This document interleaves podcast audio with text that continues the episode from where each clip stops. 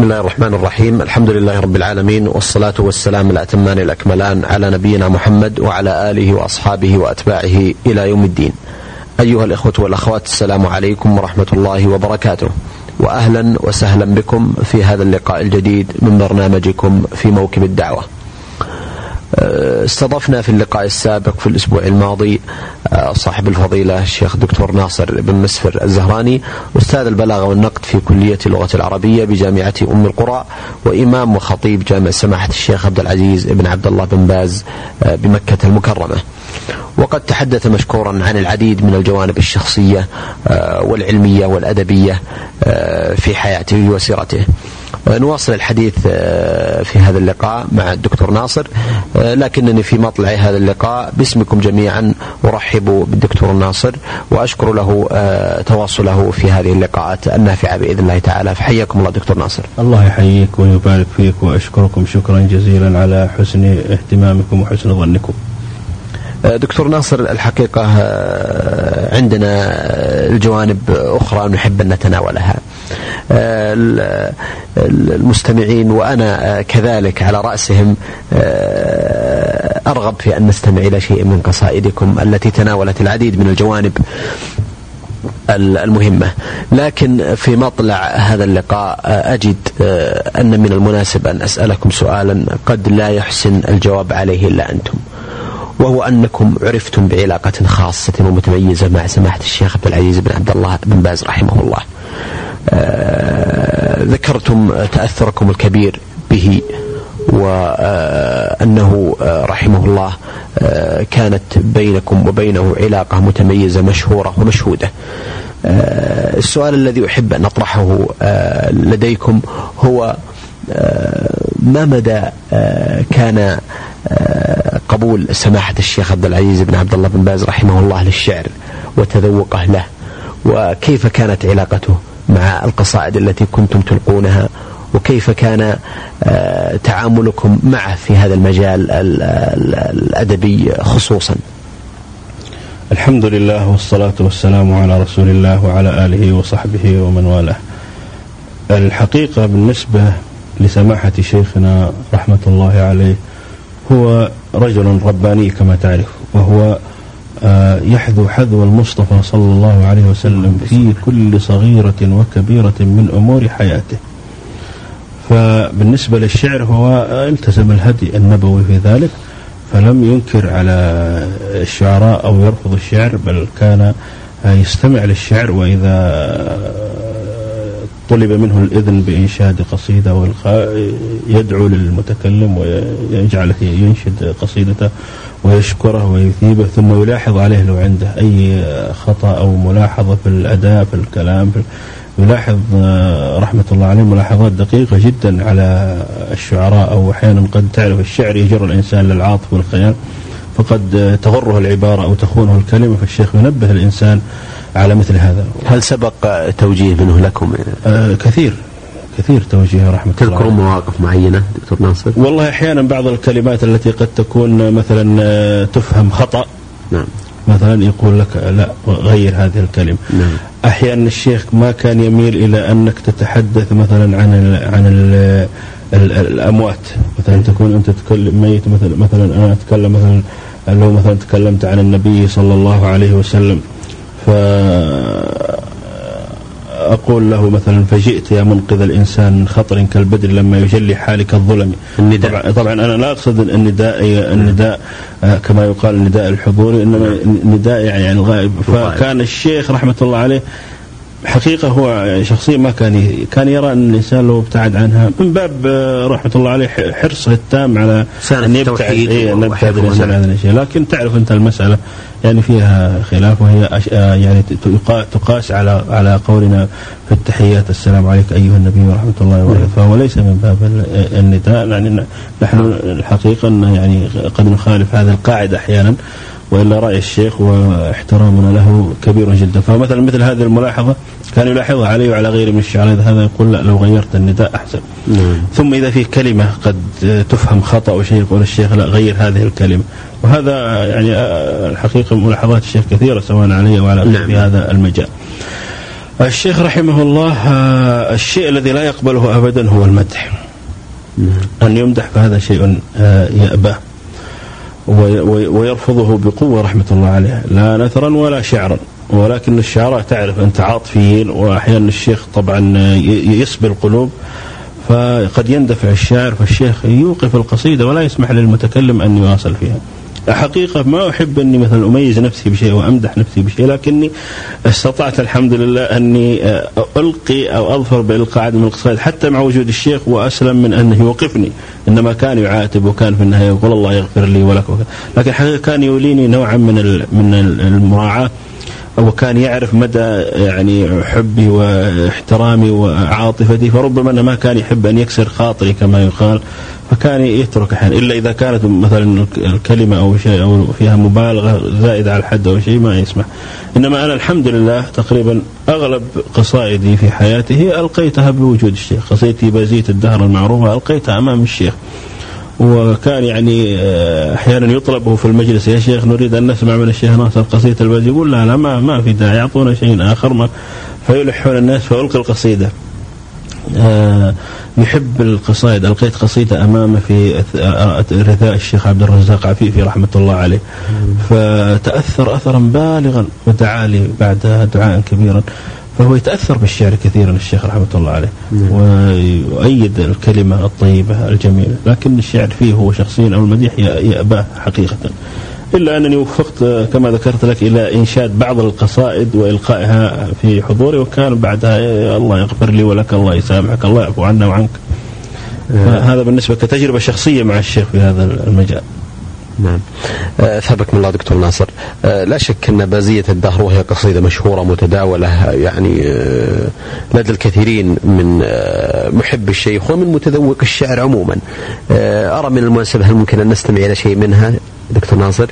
لا والله الحقيقة هي ليست من القصائد التي تحضر أمامي الآن لكن سأختار لك ما يرد على خاطري أو على ذهني منها لأن كثرت القصائد الحقيقة بعدها حتى في الشيخ رحمة الله عليه فالقصيدة إذا ما كررتها كثيرا تنسى نعم. كثير من أبياتها من ضمن أبياتها هذه قلتها حينما زارني الشيخ في في مكة في قبل هذا المسجد قبل أن يعمر هذا المسجد كان عندي مسجد آخر في العزيزية فزارني سماحة الشيخ هناك.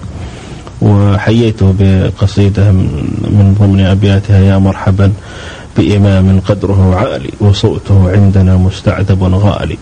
يا مرحبا يا إمام الحق أنفسنا قامت تحييك في حب وإجلال تراقصت كلماتي وانبرى قلمي لمنطق صادق كالسيل الطالي ما أعظم الأنس يا أغلى الضيوف فقد جدتم علينا وأنتم أهل أفضال. أقبلت إذ أقبل العام الجديد فما أحلى وأجمل هذا الفال من فالي من ضيفنا؟ خير من في الأرض في نظري شهادة ما أنا عنها بميالي. يا من رأى مثله أو من يضارعه فليأتي بين الملا يزري بأقوالي. حقا فقد عرف التاريخ كوكبة مضيئة من صناديد وأبطال مثل ابن حنبلة أو مثل ابن تيمية أو البخاري في إسناده العالي. لكننا يا حبيب القلب نبصرهم كأنما مثلوا في شخصك الغالي. وقد ألام على هذا الثناء وقد يقول بعض أناس مسرف مسرف غالي يا لائمي لا تلمني لم سماحته سبى فؤادي واستولى على بألي. باز تصيد قلبي ثم طار به إلى سماء الهوى فلترحم حالي. دعني أتيه على الدنيا برائعة بازية الوجه زهرانية الشاري إلى آخر أحسنتم. أثابكم الله. دكتور ناصر أيضا هناك في جعبتكم أعلم العديد من القصائد والتي أحب ويحب كل مستمع أن ينصت إلى شيء منها.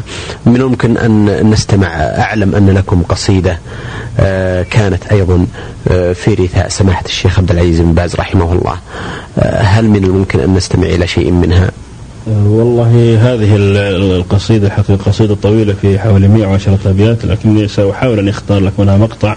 لكن أيضا في مقطوع من القصائد لعلي أذكر لك قصيدة أذكر لك مقطعا منها لأنه فعلا يصور شيء من حياة الشيخ وهي قبل وفاة الشيخ بسنة تقريبا. آه هذه القصيدة وقف فيها موقف المذهول المشدوه المتعجب من هذا الرجل العجيب. وهذا البحر الخضم فكنت تائه في في الشيخ. ماذا ماذا أقول فيه؟ فكتبت مقطع من قصيدة وكانت في زواج ابنة الشيخ آخر البنات آه، زوجها في آه، قبل وفاته بأقل من سنة رحمة الله عليه في الإجازة في العام يعني في 27 2 1419 هجري. فكانت لي أبيات آه، من ضمنها أقول بحر من العلم أم صرح من الهمم أم قمة ترتقي عن عالي القمم فرد من الجيل أم جيل بمفرده فيض من الجود أم غيث من الكرم شمس على هامة الأرجاء ساطعة أم أنه البدر يجلو حالك الظلم هل أنت ليل لرواد الهدى سكن فيه أم الفجر أم نبع لكل ظمي أم أنت نور لمن حفت به شبه من العقائد والأفكار والنظم؟ هل أنت يسر لمن ضاق الزمان به؟ أم أنت مأوى لأهل الفقر والعدم؟ هل أنت سور على التوحيد يحفظه؟ أم أنت ليث على بوابة القيم؟ أعزك العلم أم أن العلوم بكم نالت أعز الأماني من بني الأمم؟ هل العبارات تحلو فيك أم حليت بك العبارات بين الرسم والنغم؟ هل ما روينا وما يروى لنا صور من الحقائق أم ضرب من الحلم؟ نعم فكل معاني الفضل ماثلة فيكم وكل سمات, سمات النبل والشيم. أما بالنسبة لقصيدتي في رثاء الشيخ فهي بعنوان ورقة من سفر الخلود. من ضمن أبياتها يقول يا أمة غاب عنها بدرها السأري وجف من أرضها سلسألها الجاري. طاشت عقول بنيها من فجيعتها بحادث يلهب الأحشاء بالنار من هوله بت كالمطعون في كبدي بصارم مفعم بالسم بتار هل مات من عاش نورا نستضيء به في مدلج الأمر من هم وأخطار؟ هل مات من نرتوي من عذب مورده صفوا من العلم فيضا دون إقتار؟ هل مات من ألبس التوحيد حلته وهب للشرك تمزيقا لأستاري؟ هل مات من يكفل الأيتام؟ هل فقدوا حنان كف لطيف اللمس مدراري؟ وباذل الجاه والأموال ما بخلت يمناه عن رفد قصاد. وزواري عبد العزيز بن باز نغمة نقشت في كل قلب. وفي أعماق أخياري يا قبر ويحك. هل واريت من عمرت به قلوب لأبرار وأطهار؟ واريت يا قبر من أحيا ضمائرنا بفيض علم نقي النبع زخار. يا قبر واريت جيلا عاش في رجل ذي مبدأ مشرق الأصداء سيار. من بعد أن كان للدنيا بأكملها طويته فجأة في بعض أشبار. كم بقعة تشتهي لو أنها سكن دأف لذاك الإمام الخاشع القاري.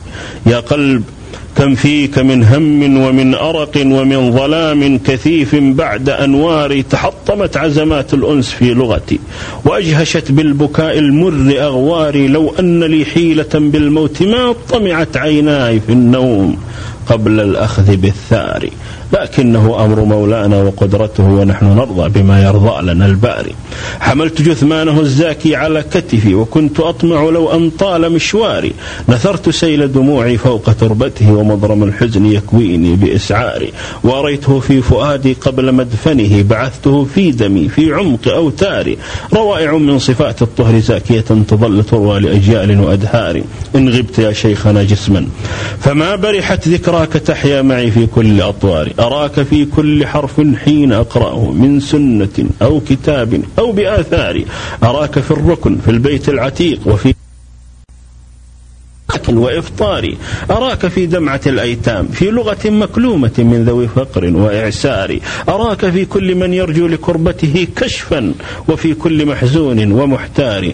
أراك في كل من يبغي لمسألة فتوى وفي كل توجيه وإنكار. أراك حين احتدام الأمر حين يرى وجه الحوادث والأيام كالقاري. أراك حين انغلاق الفهم في عقد من المسائل أو في فهم أسرار. أراك في مجلس الفتوى وفي حلق للعلم قد غاب عنها نجمك الساري. أراك في كل منثور وقافية. أراك في دارك الثكلى وفي داري. أراك في مسجدي. في كل ما نظرت عيناي. يبدو أمامي طيف تذكاري إن كان غيري له في ذكركم طرف يزهو به من تراتيل وأخبار. فإن لي من فنون القول أطيبه في حبكم بين إعلان وإسرار. إلى أن يقول يا رب يا من له تشدو ضمائرنا ويا مقدر آجال وأعمار ومن إذا ضاقت الدنيا بما رحبت. نلوذ منه بركن غير منهار. أخلف على أمة الإسلام في عالم العلامة طيب الآثار مغوار. رحمة الله عليه. اللهم آمين. رحمه الله وأسكنه فسيح جناته. آه، دكتور ناصر أيضا بودنا أن نستمع إلى نموذج آخر من القصائد. آه، قرات وسمعت عن قصيدة جميلة ألقيتموها في حفل بجامعة أم القرى. آه، شرفه سمو ولي عهد الأمين وكانت قصيدة لها صدى وقبول هل ممكن أن نستمع إلى مقاطع من هذه القصيدة الجميلة؟ هذه القصيدة الحقيقة حينما زارنا سمو الأمير عبد الله حفظه الله ولي العهد قدمتني الجامعة لإلقاء قصيدة آه، في يعني كلمة عن أعضاء هيئة التدريس في قصيدة لقيت قصيدة طويلة في الحقيقة لكن من ضمن أبياتها طبتم وطاب السرى يا أيها السأري وطاب ممشاك في ورد وإصدار. يا روعة الحفل يا عنوان بهجتنا ومن له الحب في أعماقنا جاري. إليك لحن الرضا والحب نغمته تغنيك عن حسن من حسنها عن ألف قيثار. من منهج الدين أفكاري وقافيتي ومن رحيق الهدى لحني ومزماري. لم يشكر الله من يبخل بقافية في شكر آساد أمجاد وأحرار تشدو الحناجر باللحن الجميل لمن آثارهم في البرايا. خير آثار. وارجع بذكراك للعهد القريب ترى ما عاشه الناس من هول وأخطار. ضاعت معالم دين الله واندرست وضجت الأرض من إثم وأوزار. شرك وظلم وقتل للنفوس بلا حق وميل لسوق اللهو والعار. تشكو الجزيرة من فقر ومسغبة ومن حروب لظاها مهلك ضاري. فجاء عبد العزيز الشهم متقدا وأقبل الفجر إيذانا بإسفار جاء الهمام الذي فلت عزائمه فلول كل قوي البطش جبار كالرعد كالبحر كالإعصار مقتلعا نبت الخنا فانقضى من غير إنظار سارت. على منهج الباري جحافله من كل جيش قوي البطش جرار مبددا ظلمات الشرك منتصرا لدعوة الحق في عزم وإصرار. أعاد قدسية الإسلام وانبلجت أنوار توحيدنا في غير أكدار أغاثهم بالهدى والعلم في زمن كانوا على جرف من أمرهم آري.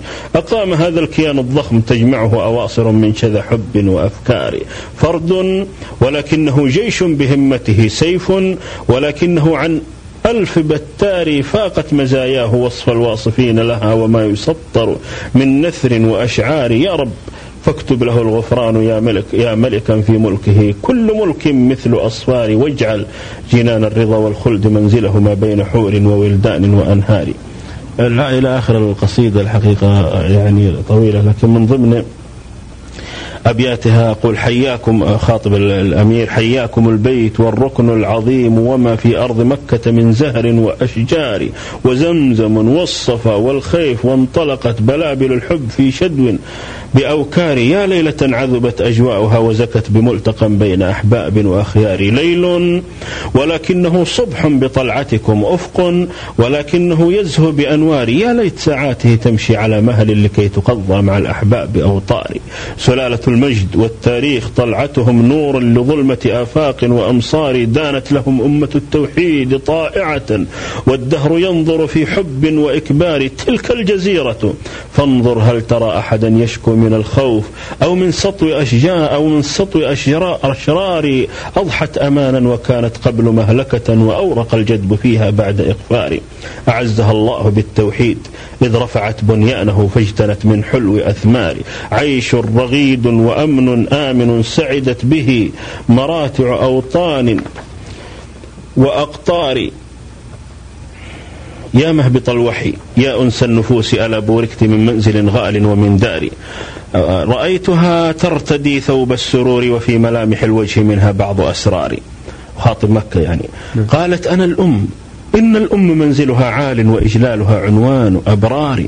وتحت أقدامها الجنات ماثلة وإن نيل رضاها من رضا الباري فكيف بالأم؟ أم الأمهات أنا أم القرى شرف الديان مقداري علمت أن لي ابنا صالحا دمثا من خير وفد على الدنيا ودياري أشدو له ولمن جاءوا برفقته أهلا بأكرم أبنائي وزواري أهلا أبا متعب يا فارسا بطلا آثار أفضاله في كل مضمار. وكل ما كان من أمر أؤمله فسوف أحظى به من غير إقتار بعض المطامح والآمال أرقبها من فيض شهم كريم الكف مغزاري. أنا انطلاقة فجر العلم ما شربت أرض من العلم إلا فيض أنهاري. بشراه بالفضل من أضفى السرور على مهوى قلوب وأرواح وأنظار. مني أجل عباد الله قاطبة وخير هاد ومبعوث ومختار كذا أبو بكر والفاروق من رحمي وغيرهم كابن مسعود وعمار وكل خير على الدنيا فمبعثه مني. وإشراقة القرآن من غار هنا أتى الروح للمختار يأمره. اقرأ. فقال بذعر ما أنا قاري وعاد للبيت في هم وفي قلق إلى خديجة يشكو خوف أضرار قالت فوالله كلا لن ترى نكدا أو سيئا يا حبيب الضيف والجار. فقام ينشر للدنيا هدايته بالفوز والنصر يحظى كل صبار. هذا حديث من الأم الرؤوم كما رويته من خيالاتي وأفكاري.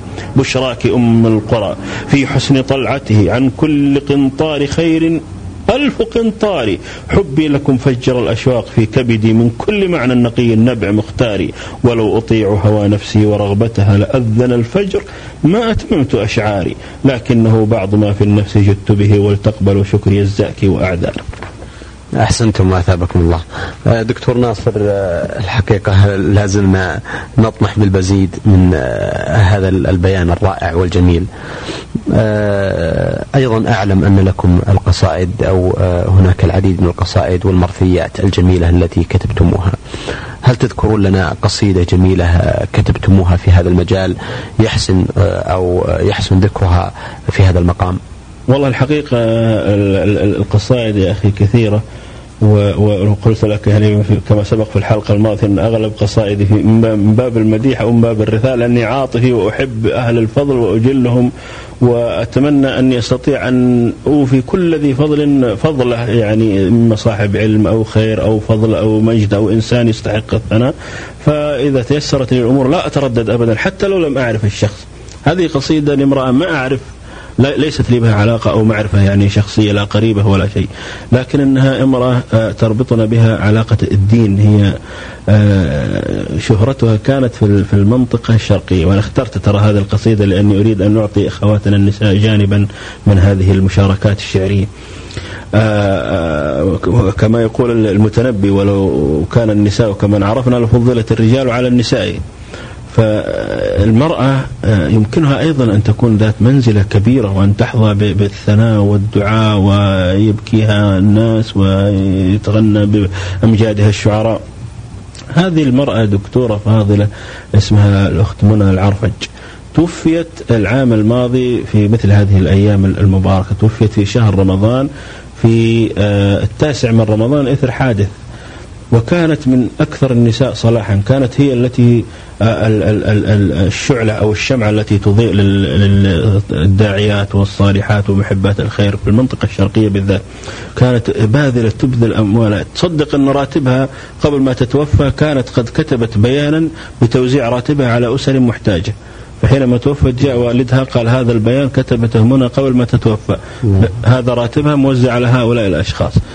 فكانت داعية ومحبة للخير وباذلة وتوفيت وهي قبل ساعة أو لحظات كانت تحث الناس على الإنفاق وعلى آه، بذل الأموال للفقراء والمساكين والجهاد والتبرع في سبيل الله.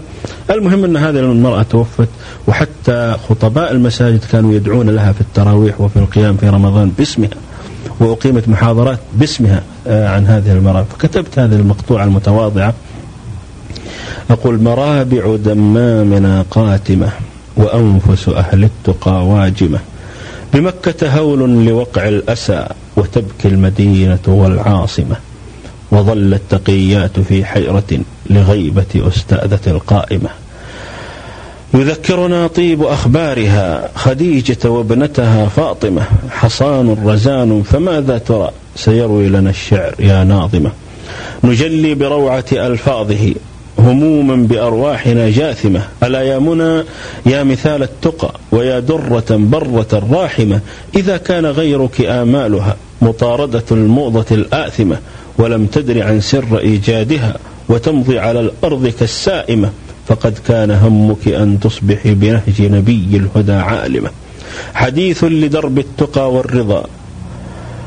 حييت لدرب التقى والرضا وغيرك عن دورها نائمة. قضيت حياتك في دعوة إلى الله في همة جازمة بصدق وطهر وثيق العرى ونفس مؤملة باسمة. وأسمى أمانيك أن تدخلي سرورا على أسرة مسلمة. فنون الندى في دروب الرضا رسمت لها لوحة هائمة. أراد المهيمن أن تدلفي إلى ظل رحمته صائمة. كريم يضيف أحبابه. بفردوس جناته الدائمة. وهذا الحجاب الذي كنت من محبيه آثاره قادمة. إذا كشف الله عن وجهه فكنت من الثلة الناعمة. ألا يا منى قد لقيت المنى فما أجمل العمر والخاتمة. سنت. أثابكم الله دكتور. الحقيقة أيضا بودنا أن نستمع إلى مزيد من هذه المقطوعات الرائعة والجميلة. لكنني أرى أن الوقت يلاحقنا كما بدأنا في هذه اللحظات أرى أن وقت الساعة يعني يكاد أن يلاحقنا للمرة الثانية. دكتور ناصر في ختام هذا اللقاء لا أملك إلا أن أتوجه بالشكر الجزيل بعد شكر الله سبحانه وتعالى لكم على قبولكم دعوة البرنامج وعلى هذا الحديث الطيب المبارك وعلى هذه المشاركات الجميلة التي قدمتموها للمستمعين. هل لكم من كلمة ختامية في ختام هذا اللقاء؟ الحقيقة إن كان من كلمة فهي ما بدأنا به من شكر المولى عز وجل ثم الشكر لأهل الشكر. أشكر لكم حسن اهتمامكم وحسن ظنكم وأشكر لبرنامجكم على وجه الخصوص وأشكر الإذاعة عموما جهودها الطيبة وأسأل الله أن ينفع بها فهي الإذاعة المحببة التي وصل صوتها إلى أنحاء الدنيا وإدغال الأرض بصوتها العذب النقي القويم. وأسأل الله عز وجل أن يحفظ القائمين عليها وأن يحفظ ولاة أمورنا في هذه البلاد وأن يوفقهم وأن يجزيهم خير الجزاء على دعمهم لمثل هذه الإذاعة ولمثل هذه المشروعات الإسلامية المباركة. وإن كان بقي من وقت أو دقيقة فلعلنا نختم ببعض أو مقطع من آخر من قصيدة من آخر قصائد كانت في الحج في العام الماضي نعطر بها أو نختم بها هذا اللقاء لتكون مسكا للختام وهي في فيها ذكر لطرف من أخبار المصطفى صلى الله عليه وسلم. في أيام الحج قلت أحبتي عاد بي ذهني إلى زمن معظم في سويد القلب مستطر. كأنني برسول الله مرتديا ملابس الطهر بين الناس كالقمر نور وعن جانبيه من صحابته فيالق وألوف الناس بالأثر. ساروا برفقة أزكى مهجة درجت وخير وخير مرتديا ثوبا ومؤتزر. ملبيا رافعا كفيه في وجل لله في ثوب أواب ومفتقر مرنما بجلال الحق تغلبه دموعه مثل وبل, مثل وبل العارض المطر. مضى ينادي خذوا عني مناسككم لعل هذا ختام العهد والعمر. أتى إلى عرفات الله منتطيا قصواءه يا له من موقف النظر تأمل الموقف الأسمى. فما نظرت عيناه إلا لأمواج من البشر فينبري شاكرا لله منته وفضله. من تمام الدين والظفر الظفر يشدو بخطبته العصماء زاكية كالشهد كالسلسبيل العذب كالدرر مجليا روعة الإسلام في جمل من رائع من بديع القول مختصر. مبينا أن للإنسان حرمته ممرغا سيء العادات بالمدر. يا ليتني كنت بين القوم إذ حضروا. ممتع القلب والأسماع والبصر وأنبري لرسول الله ألثمه على جبين نقي طاهر عطري أقبل الكف كف الجود كم بذلت سحاء بالخير مثل السلسل الهدري ألوذ بالرحل أمشي في معيته وأرتوي من رسول الله. بالنظر أسر بالمشي لو طال المسير بنا ومن قضى من لقاء المصطفى وطري. أما الرداء الذي حج الحبيب به يا ليته كفن لي في دجى الحفر. إلى آخر هذه القصيدة. أحببت أن نختم بها وأعيد شكري واحترامي لكم جميعا وأسأل الله العلي القدير أن ينفع بكم البلاد والعباد. إنه سميع مجيب. والسلام عليكم ورحمة الله. عليكم السلام ورحمة الله. شكر الله لكم. أيها الإخوة والأخوات كنا وإياكم طوال تلكم الدقائق الماضية وعلى مدى لقائين سابقين مع صاحب الفضيلة الشيخ, الشيخ الدكتور ناصر بن مسفر الزهراني أستاذ البلاغة والنقد في كلية اللغة العربية بجامعة أم القرى وإمام وخطيب جامع سماحة الشيخ عبد العزيز بن عبد الله بن باز رحمه الله بمكة المكرمة. آه، شكر الله لفضيلته ونأمل بإذن الله تعالى أن نلقاكم آه، في لقاءات أخرى قادمة والسلام عليكم ورحمة الله وبركاته. في موكب الدعوة. إعداد وتقديم محمد بن عبد الله المشوح.